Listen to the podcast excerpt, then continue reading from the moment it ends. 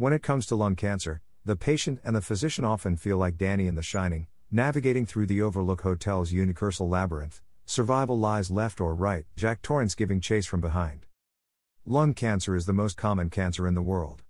More people die each year from lung cancer than from breast, prostate, and colorectal cancers combined. You can only imagine the difficulties faced by oncologists, pulmonologists, thoracic surgeons, radiologists 30 years ago when treatment paradigms for many subsets were as grave as patient prognosis. We are fortunate to be in an era of state of the art tools for early detection of lung cancer, in imaging, CT, 3D PET CT, biopsy, bronchoscopy, lung needle biopsy, EBUS, EUS, neck lymph node biopsy, or biomarkers such as PDL1, EGFR, ALK, BRAF, VEGF, KRAS, RET, MET, ERBB2, HER2, TMB, ROS1. Upon a positive result, we have mediastinoscopy, thoracoscopy, advanced MRI, and ultrasound scanners for further diagnosis. We have multidisciplinary teams, MDT, CCGs, value analysis committees, VAC, the best in practicing, experienced physicians, NICE, the FDA and EMA giving us expert advice, meticulous data assessment, up to date analysis on a barrage of ever evolving guidelines. We have early access and reimbursement in Big Pharma, bringing products quickly and effectively through several clinical trial stages, introducing groundbreaking targeted therapies and immunotherapies, like pembrolizumab, anti PD 1 checkpoint inhibitor, erlotinib, targeting EGFR tyrosine kinase, capmatinib, targeting MET exon 14, bevacizumab, targeting VEGF, sotorasib, targeting KRAS G12C, lorlatinib, targeting ALK, etc. How has this advancement changed the landscape of lung cancer? In the UK, lung cancer death per 100,000 population has reduced by 29% from 1971 to 2018. Though prevalence amongst younger generations is down considerably and the options for this new generation are bountiful, what about the problem elderly population? As you can see from the graph below, the incidence in the 80 plus age group remains consistently dour. Indeed, data from cancer research shows the incidence of new cases of lung cancer amongst the 80 plus generation, particularly males, has risen, see graph below.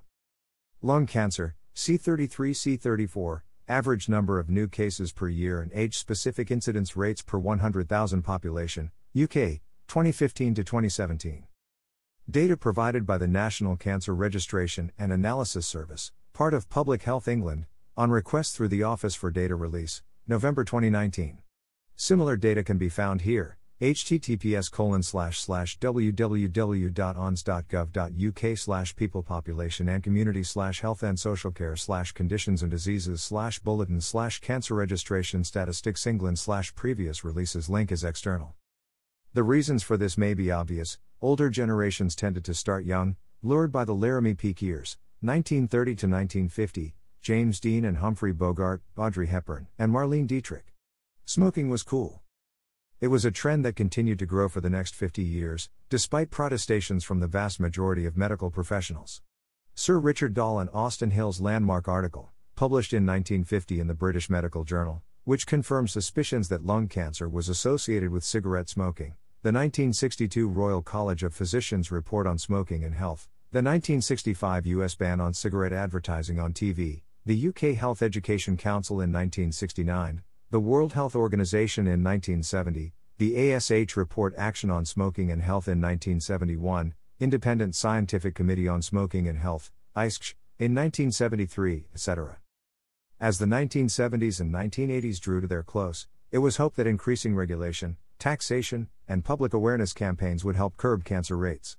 Not so, cigarettes were still being passed under the table, encouraged by big business, supported by governments throughout the world. As in gambling, it was more harmful to the economy not to have them in circulation, and the healthcare professional bore the brunt. By 1990, the general treatment pathway for an NSCLC patient was surgery. Radiotherapy was used postoperatively to palliate brain metastases and spinal cord compression, helping improve quality of life. The role of chemotherapy in 1990 was controversial.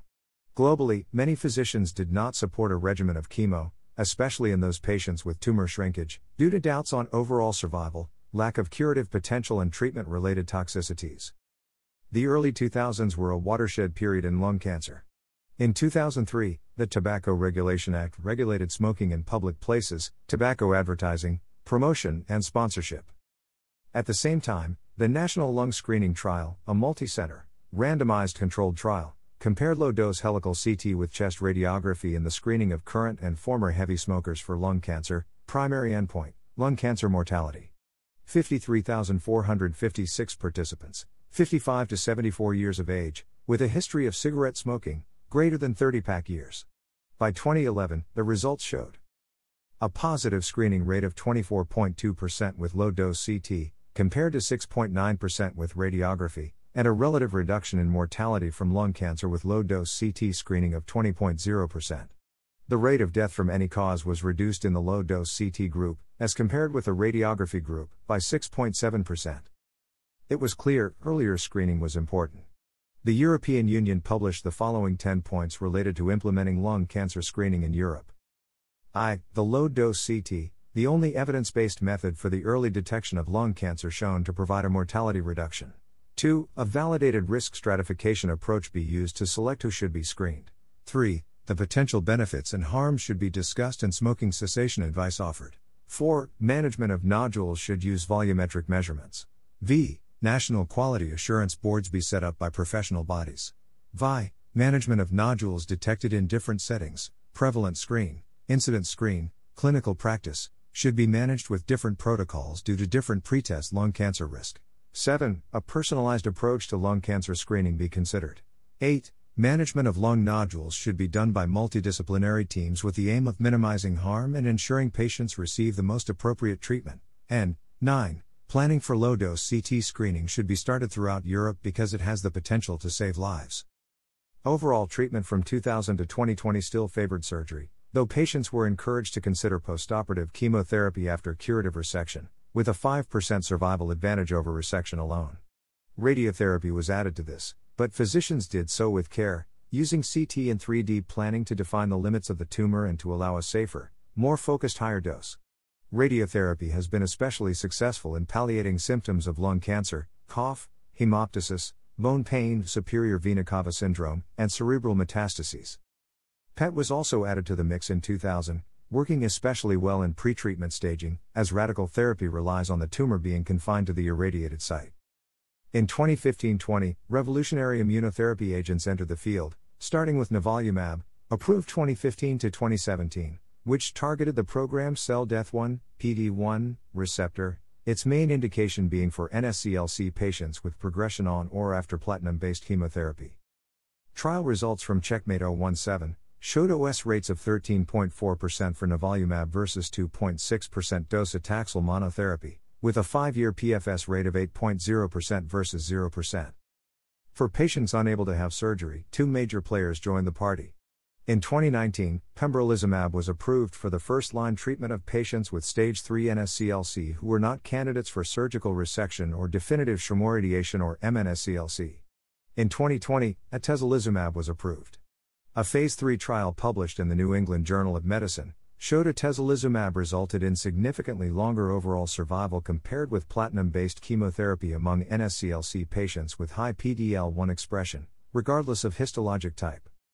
Targeted therapy also provided exciting new trial data. Gefitinib and erlotinib, targeting overexpression of EGFR mutations and its ligands, have demonstrated antitumor activity in patients with advanced NSCLC who have relapsed after treatment with conventional chemotherapy regimens, with a low toxicity profile. There are currently no specific treatment recommendations for advanced NSCLC patients aged 80 years and older. With an aging population, there is a need for data that can assist the clinician in the management of 80 years plus patients with advanced NSCLC. The outlook is poor no matter the treatment, with a median survival of 4 to 6 months. Chemotherapy, especially with newer drugs like carboplatin or cisplatin, plus vinorelbine, gemcitabine, or ataxin have shown good results, have easier administration on an outpatient basis, fewer side effects, such as nausea, vomiting, and hair loss, and an improvement in quality of life, which had perhaps been lost by the side effects of the chemotherapy itself. Immunotherapy and targeted therapy are highly likely to be future first line options and perhaps standard of care as patients and personalized biomarkers are being identified and addressed earlier. Until then, chemotherapy is an old friend, cozying up to us as he brings us our pipe and slippers. A billboard outside a well known cigarette manufacturer in 1984 brazenly proclaimed, Smoking is here to stay. It has been a connection for many people to the earth, a stress reliever, a sign of belonging to the wild bunch, a habit through the centuries, but with the market saturated and expensive, younger generations moving on to e cigarettes, or other habits, are we coming out of the Overlook Hotel's winding maze, with Jack Torrance frozen somewhere behind? Let's not look back, for he may rethaw. Dr. Amit Shah. UFR. Lives panelist, UK.